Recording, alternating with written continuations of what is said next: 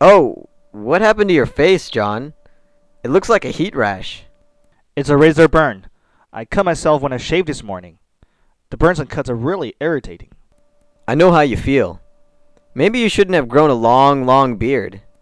Well, I thought it would be fun and would make me look mature and sophisticated. Yeah, my mature man. Come on. Any advice? Maybe you could shave in the shower. The steam really helps soften your beard and mustache. Hmm. Sounds like a good idea. And you should avoid pressing too hard or tugging on your skin while shaving. I guess I've been stretching it too often when I shave. Hmm. I would also suggest you try this cream I have. Use it on the affected area. It really helps moisturize your skin and lessen irritations.